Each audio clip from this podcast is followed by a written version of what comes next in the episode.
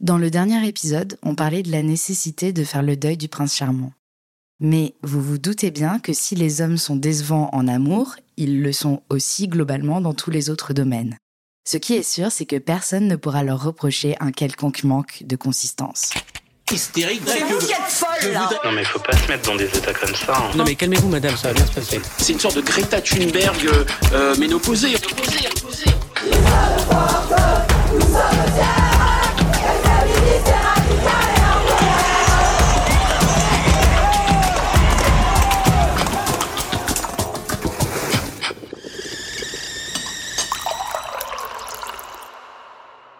Au-delà des relations amoureuses, donc, ce sont les amis, les pères, les frères qui peuvent faire du mal, qui peuvent décevoir par leurs réactions, leur violence, leur manque d'empathie ou tout simplement leur désintérêt total pour nos vies. Perdre un peu le respect que l'on porte aux hommes de notre entourage, c'est aussi un petit deuil à faire. Une brutalité systématique qui pousse, à terme, à accepter l'évidence. Ils ne savent pas nous aimer.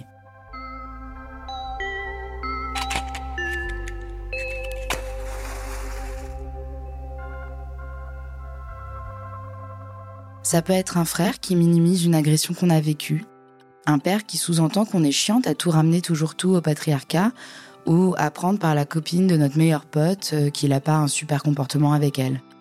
C'est un crève-cœur auquel s'ajoute la charge mentale de devoir aller lui remonter les bretelles, tout en anticipant le fait qu'il va soit ne pas comprendre ce qui lui est reproché, soit se placer en posture de victime. C'est être carrément trahi par ceux que l'on considérait comme des amis, dans un moment où on aurait justement eu besoin de leur soutien. C'est ce qu'a vécu Pauline. Ma première déception de la part d'un ami, elle date d'il y a 4 ans à peu près. Toute la bande d'amis, on était tous allés en boîte, la soirée s'était super bien passée, on avait tous euh, pas mal bu quand même ce soir-là. Et puis au moment de rentrer, j'ai un ami qui me propose de rentrer avec lui euh, chez sa copine pour dormir, pour éviter que je rentre toute seule chez moi. Et donc moi, cet ami, je lui faisais confiance, il n'y avait pas de souci, euh, ça faisait plusieurs années qu'on se connaissait, on avait une relation strictement amicale, il n'y avait aucune ambiguïté entre nous, donc donc bah moi ça m'arrangeait de pas rentrer toute seule quoi, donc donc je suis allée chez chez sa copine avec lui, et sa copine n'était pas là ce jour-là. Et puis euh, donc on est rentré, on a mangé un petit bout et je me suis rapidement endormie là-bas. Et euh, au final, cet ami en a profité ce soir-là pour euh, pour me violer. Il a profité de mon état euh, euh, où j'étais euh, complètement sous et en train de dormir, quoi. Donc pas du tout en état de, de comprendre ce qui était en train de se passer. Donc j'ai eu un petit moment de déni. Et puis euh, quand j'ai compris ce qui s'était passé, euh, ça a été un peu un coup de massue. Puis euh, j'ai pas compris pourquoi il avait fait ça. Enfin c'était quand même, euh, je je le considérais comme un ami, donc je comprenais pas pourquoi il il, avait- il m'avait violé, quoi. Donc euh, première grosse déception quand euh, j'ai compris. Et puis les mois ont passé et donc j'ai commencé à le dénoncer auprès de, de nos amis en commun. Parce que jusqu'à présent je, je disais rien vis-à-vis de sa copine. Et euh, un ami de la fac, donc il le connaissait très bien, euh, quand je lui ai raconté, m'a dit euh, Bah ouais, mais vous aviez bu. Donc en gros, pour, pour lui, mon agresseur, c'était pas de sa faute parce qu'il avait bu, donc il se rendait pas compte de ce qu'il faisait. Mais par contre, pour moi, je n'avais pas. C'était de ma faute parce que je n'avais pas pu dire non à cause de l'alcool. Donc en gros, c'était de ma faute. J'étais responsable. Donc cet ami-là est rapidement parti à Paris derrière, donc je ne l'ai jamais revu. Au final, euh, c'est pas plus mal, mais je, n'ai jamais eu de nouvelles de sa part euh, non plus. Il a complètement pris la défense de, mon agresseur. Et puis euh, il y a un autre ami à qui je l'ai annoncé un peu plus tard, qui, qui lui m'a dit qu'il était choqué et qu'il n'en revenait pas de ce que je venais de lui dire. Et puis il m'a vraiment soutenu ce soir-là quand je lui en ai parlé et tout ça, donc j'avais vraiment confiance en lui, donc c'était chouette, je me sentais écoutée.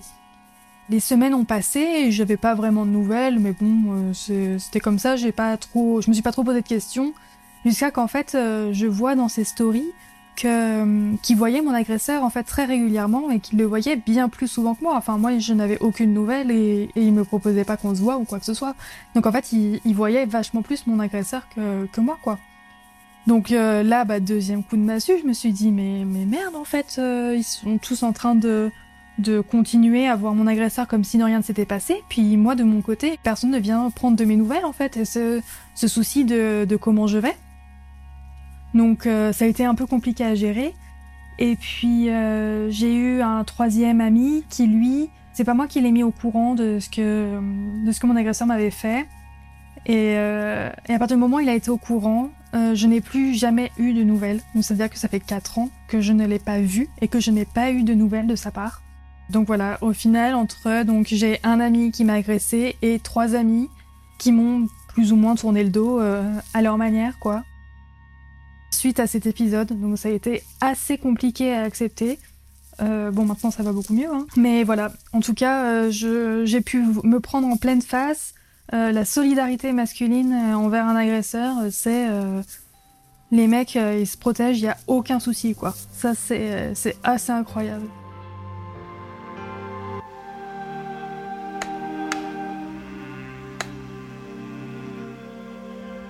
Même des inconnus peuvent nous décevoir. J'en ai déjà parlé ici, mais quand j'ai appris qu'un youtubeur pro-féministe que j'admirais beaucoup était un violeur, j'ai ressenti une profonde tristesse en plus de la colère. Cette affaire autour de Depardieu, elle me dépasse un peu. Enfin, bah, évidemment que je suis ravie qu'on le cancel, hein, ce type, mais je comprends pas que les gens tombent des nues avec ces révélations. Enfin, je veux dire, on savait que c'était un gros dégueulasse, non? Moi, personnellement, j'ai toujours été dégoûtée par ce type. Depuis le visionnage des valseuses qu'on m'a forcé à regarder gamine vers 7 ou 8 ans par des adultes. Bah oui, c'était les années 80 et c'était la culture des gros dégueulasses. Et ce film était culte. Donc selon ces adultes qui n'étaient autres que mes parents, oui je sais c'est chelou, bah pour ma culture générale et notre ouverture d'esprit, on a dû mater ce film en famille. Ah, ça me crispe rien que d'y penser.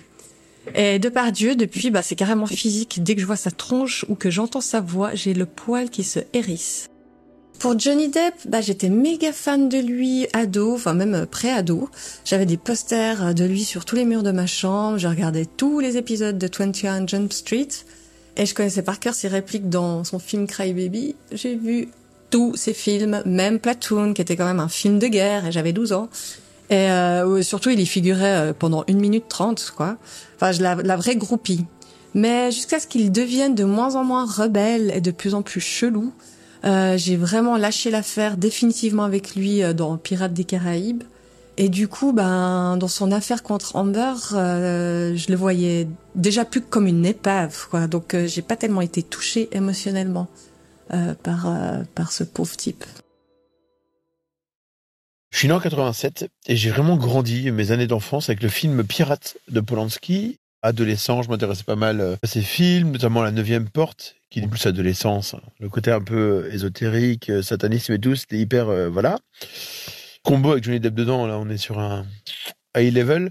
Et en fait, bah, plus j'ai grandi, plus je me suis rendu compte effectivement des violences. Ça fait quelques années que je suis incapable de regarder un film de Polanski. Alors évidemment, hein, mes proches me disent oui, mais il faut séparer l'homme de l'artiste. Alors ça me semble que je veux bien faire, hein, si on me donne une hache pas très aiguisée pour que ça prenne du temps, mais sinon on sort de question. J'arrive plus à regarder des films de Polanski, des films avec Johnny Depp. C'est des choses où vraiment j'ai un blocage en fait. J'ai bien conscience hein, bah, que je m'interdis des films qui m'ont fait du bien à une époque, mais c'est juste que là c'est plus possible. Le fait de dire qu'une fois qu'on a les yeux ouverts, on peut plus juste dire ah bah non, au final je fais abstraction de ça c'est juste pas possible quoi donc euh, donc voilà donc principalement Polanski pour moi ça a été des films très importants dans euh, ma construction mine de rien quand j'étais enfant adolescent et adulte me débecte complètement et je n'arrive plus du tout pour la petite anecdote, il y a quelques jours, un proche me rend un DVD en disant Tiens, en fait, euh, ça fait au moins des années que j'ai ça chez moi, je te rends ça. Et c'était justement le DVD de la neuvième porte. Et mon premier effet, c'était de me dire Ah, cool, ça fait longtemps que je l'ai pas vu. Et euh, quand j'ai regardé la boîte, je fais Ah, bah oui, ben, oui, parce que c'est Polanski. Et du coup, ben, j'ai eu un gros euh, ascenseur émotionnel. Mine de rien, des enflures, il euh, y en a un paquet. Et j'ai bien l'impression que ça va pas s'arrêter. Et tant mieux, hein, c'est aussi à un moment donné que les gens osent parler et on est sur le bon chemin. Ils ont, ils ont déjà perdu, en fait tous ces mascus, ces agresseurs, ils sont déjà perdus, ils se rendent juste pas compte. Et le chemin est, déjà bien bien enclenché. J'en ai plus rien à foutre de Johnny Depp. Voir son visage me dégoûte au plus haut point. Mais quand je pense à Édouard aux mains d'argent qui a bercé mon enfance, mon cœur se serre un peu. J'avais pas fait le, lien avec ce deuil d'une relation, mais il y a de ça, il y a, vraiment de ça. Parce qu'on peut pas le nier, parce que ça nous a construit. Mais pour autant, euh, bah, c'est plus ok du tout. Et les arguments, en tout cas, qu'on peut me dire, etc., qui sont compliqués pour moi, c'est le côté de dire euh, oui, mais il faut séparer, il faut séparer. Je suis pas d'accord du tout avec ça. Quoi. Je ne peux juste pas séparer en fait l'homme de l'artiste. Enfin voilà, au bout d'un moment, on est ce que l'on fait et, euh, et, on fait avec ce qu'on est. Donc à partir de là, il n'y a pas à séparer quoi. Mais euh, mais ouais, c'est quand même un sacré bordel parce que euh, Je pense qu'on est une génération où on bascule. Après, je je sais pas trop dans quelle tranche d'âge. Je pense qu'on est similairement dans la même tranche d'âge, mais euh, on est la, la, la tranche de la bascule, quoi. Avant, j'aimais beaucoup euh, l'homme pâle. J'écoutais souvent ses musiques, ça me servait un petit peu d'exutoire à, certaines choses. Et puis, euh, quand j'ai appris qu'il avait été accusé de viol, de violence, etc., bizarrement, j'ai pas été euh, choquée. Bon, déçue parce que c'est un énième nom sur une liste qui est, qui est bien trop longue, mais pas forcément choquée. Après, je me suis obligée à ne plus écouter ses chansons, et notamment sur Spotify, parce que même à toute petite échelle, je voulais pas rémunérer euh, quelqu'un euh, responsable de ça. Voilà, donc ça fait toujours un peu bizarre de ne plus écouter un artiste pour lequel, bah voilà, on pouvait euh, passer beaucoup de temps à écouter ses textes, etc. Des chansons que j'aimais beaucoup. Bon voilà, il y a d'autres artistes qui sont très bien, déçus mais pas choqués, quoi. Voilà. En plus euh, de la déception, il y a eu d'autres émotions comme euh, bon déjà de la compassion envers les, victimes euh, qui avaient porté plainte parce que je sais que c'est très difficile, qu'il faut être courageuse, etc. Donc c'était vraiment en mode force à elle. Et puis de la colère aussi puisque on retombe toujours dans le même système au niveau euh, de la société en général et au niveau euh, judiciaire. Voilà, on protège euh, ces hommes-là, on va mettre en question la parole de la victime, donc de la colère, malheureusement à laquelle on est habitué, mais à laquelle il faut pas non plus penser qu'ils sont plus forts que nous. Il faut, quand même se battre sur tous les plans, au niveau éducation, au niveau judiciaire, au niveau voilà, il faut croire les femmes. Donc euh, oui, de la compassion pour les victimes, de la colère envers notre système, mais aussi voilà un encouragement à, aller plus loin et à décortiquer un peu toutes les sphères euh, dans lesquelles ça peut se passer. Je vais peut-être essayer d'expliquer euh, quelque chose qui est un petit peu flou à expliquer ou en tout cas à poser avec les bons mots. Mais quand j'entends ce genre d'histoire, en fait, automatiquement, quand tu as été victime d'agressions sexuelles et notamment euh, dans l'intimité euh, ou pas d'ailleurs, ça renvoie à ces événements et euh, bon, c'est jamais agréable. Et puis, tu te rends compte que malheureusement, c'est hyper courant dans la vie de tous les jours pour les femmes d'être agressées, d'être d'être violées ou d'être victimes d'agressions sexuelles, etc. Et tu développes de la méfiance en mode ah ouais ok il y a autant de mecs euh, qui sont euh, capables de ça et euh, je pense que ça influence les relations futures donc il y a un impact sur le moment présent mais aussi sur le futur à, à mon sens. Ça s'étend à toutes les sphères de la société. En politique aussi, bien sûr. Darmanin démission, déjà. Mais la haine, à la limite, ça va. Je sais pas pour vous, mais l'insulter sur Internet, ça m'aide déjà énormément. Par contre, la réaction d'une partie de la France insoumise suite à la condamnation d'Adrien Quatennens, ça m'a fait de la peine, réellement. Alors que je connais pas ces gens. Mais on se sent trahi. Pareil pour Julien Bayou chez ELV. J'imagine même pas la blessure que ça représente pour les victimes elles-mêmes, au sein d'un parti politique dans lequel elles sont investies, comme dans une famille choisie. En tout cas, nous, ça nous renvoie à nos propres vécus de souffrance.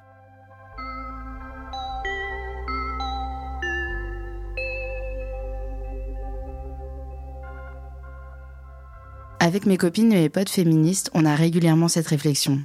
Oh là là, j'espère que lui, on va pas être obligé de le cancel. S'il y a un MeToo qui sort sur ce type-là, je vous jure, je perds foi en l'humanité. Ce sont des choses qui nous préoccupent vraiment, qui nous inquiètent. Voire même, ça pourrait nous briser le cœur. J'exagère pas, j'ai tout le temps cette discussion avec plein de personnes différentes. Ça concerne des mecs perçus comme ayant plus ou moins renoncé à la masculinité hégémonique, ou alors qui seraient carrément des alliés à la cause féministe. Tom Holland, Paul Mescal, Timothée Chalamet, ou Alain Chabat, Dany Eraz, Guillaume Meurice, Adrien Méniel, mais aussi François Ruffin, Philippe Poutou, Olivier Besancenot ou Edoui Plenel. On ne cancelle pas par plaisir ou manque de souplesse intellectuelle, mais par nécessité et par espoir d'une société plus juste. C'est inévitable pour nous de plus les aimer. Impossible d'être en empathie avec eux quand on est en empathie avec les victimes. Celles qui les défendent se sentent forcément plus près des agresseurs. Ça pose question. Comme quand notre président souligne que Depardieu est un immense acteur et qui rend fier la France, sans un mot pour les 14 femmes qui ont porté plainte contre lui pour viol. Comment est-ce qu'on peut avoir plus d'empathie pour un gars qui est euh, juste un petit peu moins glorifié que pour des femmes victimes de viol? Pour moi, c'est avec Gainsbourg que c'était le plus long et le plus brutal comme réveil. Ben, comme beaucoup, j'ai baigné dans sa musique depuis mon enfance. J'avais 11 ans quand il est mort en 91. Il était euh, vraiment notre idole. Et j'ai continué à l'écouter beaucoup, beaucoup, beaucoup. Je connais ses chansons par cœur. Et sans jamais entendre qu'il y avait quelque chose qui clochait. Et puis, je suis devenue féministe, plutôt très engagée. Et du jour au lendemain, je n'ai plus pu. J'ai avalé la pilule rouge, hein, comme on dit euh, chez les féministes, et soudainement, tous ces textes m'ont fait exploser le cerveau. C'est comme si on avait rajouté tout d'un coup un sous-titre auquel j'avais pas accès avant. C'est complètement fou comme expérience. Et ben, aujourd'hui, je ne peux plus écouter Gainsbourg, il me dégoûte. Et je suis surtout effarée que ça m'ait pris autant de temps pour le voir et l'entendre. À propos de la pilule rouge, Lorraine Bastide, la journaliste, décrit très bien dans son livre Futur en disant, je la cite, quand on chausse les lunettes du genre et qu'on voit soudain clair dans le fonctionnement sexiste de la société, cela bouleverse le cours d'une existence. Ça modifie tout le rapport au monde. Un peu comme gober la pilule rouge de Matrix, métaphore dont les féministes contemporaines raffolent. Le truc avec Gainsbourg, c'est qu'il était cool parce qu'il était subversif. Et parce qu'on banalisait complètement le côté pervers de ce genre de bonhomme, moi, avant mon éveil, donc avant la pilule rouge, je suis passée complètement à côté des sujets en face de Gainsbourg. Donc de jeunes filles, bah, notamment sa fille dans Lemon Incest, mais aussi tous ces personnages. Il y avait Melody Nelson, Elisa, ou encore la petite de 17 ans à la limite dans Sussex Son. Je les voyais pas. Mais même pire, je, je les considérais pas, en fait. Et puis en chaussant les lunettes du genre, pour reprendre les termes de Lorraine Bastide, eh ben j'ai eu soudain un choc en fait en les voyant enfin ces jeunes filles. Et aujourd'hui, bah je ressens de la culpabilité de ne pas les avoir vues avant et d'avoir chantonné sans réfléchir euh, tous ces textes sans, sans, sans penser à ce qu'ils représentaient en fait, sans, sans les comprendre et, et, en fait les cautionner. Donc euh, tout ça me met évidemment très en colère.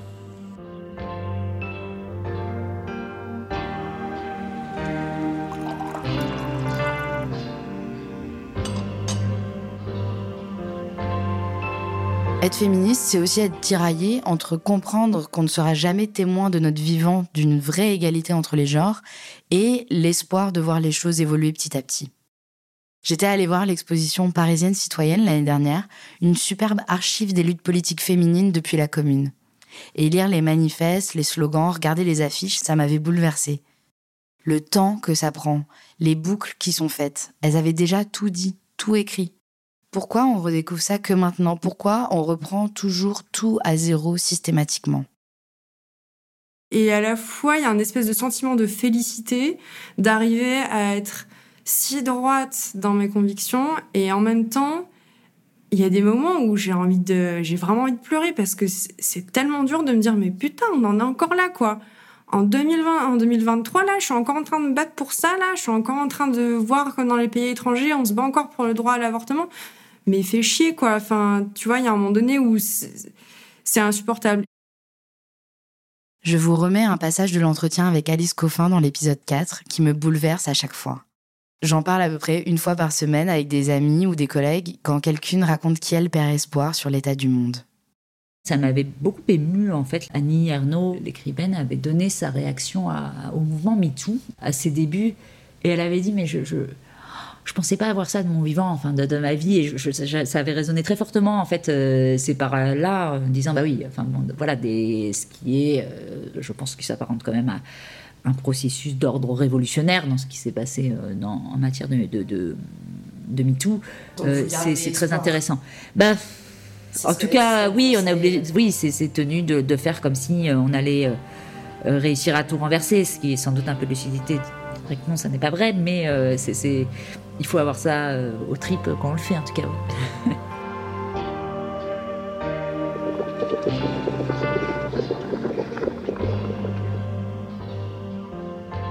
Alice, ma camarade réalisatrice, en a parlé aussi. Décidément, Alice, c'est vraiment un prénom merveilleux. en étant euh, assistante à la réalisation et en étant documentariste, euh, je suis allée, j'ai accompagné une, une, réalisatrice française qui fait un film en Islande sur justement comment l'Islande est un espèce de laboratoire du futur où on observe des modifications, des changements de la société, des avancées environnementales et sociales, et notamment sous l'égide de trois femmes, enfin sous le mouvement des femmes en général, avec trois femmes qu'elle prend comme personnage euh, précis, dont une, euh, une jeune avocate qui milite pour la mise en place de la nouvelle constitution et qui est lesbienne. Et il y a un moment dans une interview où elle dit euh, le travail d'un, la position et le travail d'un militant, c'est de se battre, se battre, se battre, se battre, se battre, se battre, se battre, se battre, se battre. C'est très long, mais à la fin, tu gagnes.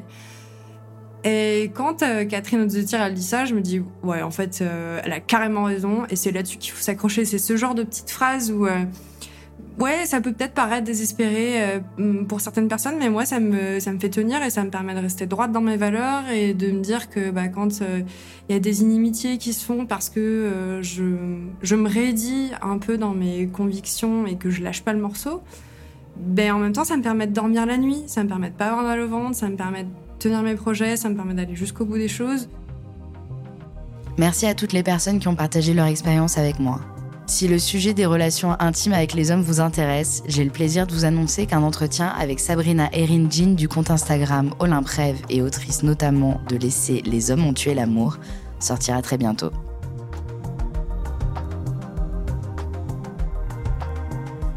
Je suis Judy Calpero et je vous remercie d'avoir écouté Allumettes et Tasse de thé. Si le podcast vous plaît, n'hésitez pas à partager à vos potes, à vos proches et collègues, commentez, likez, abonnez-vous à la newsletter et suivez-nous sur Instagram. Ce podcast est un espace ouvert à tous, même aux hommes cisgenres hétéros. Prenons la parole et faisons la révolution par les émotions, tous ensemble. Cette série est produite par Mia Productions, enregistrée par William Agasvari. Le sound design, montage et mixage sont réalisés par Antoine Ollier. Les textes sont interprétés par Aurélie Toucas et l'illustration est de Marie Leménès. Merci à la radio Cause Commune pour leur accueil.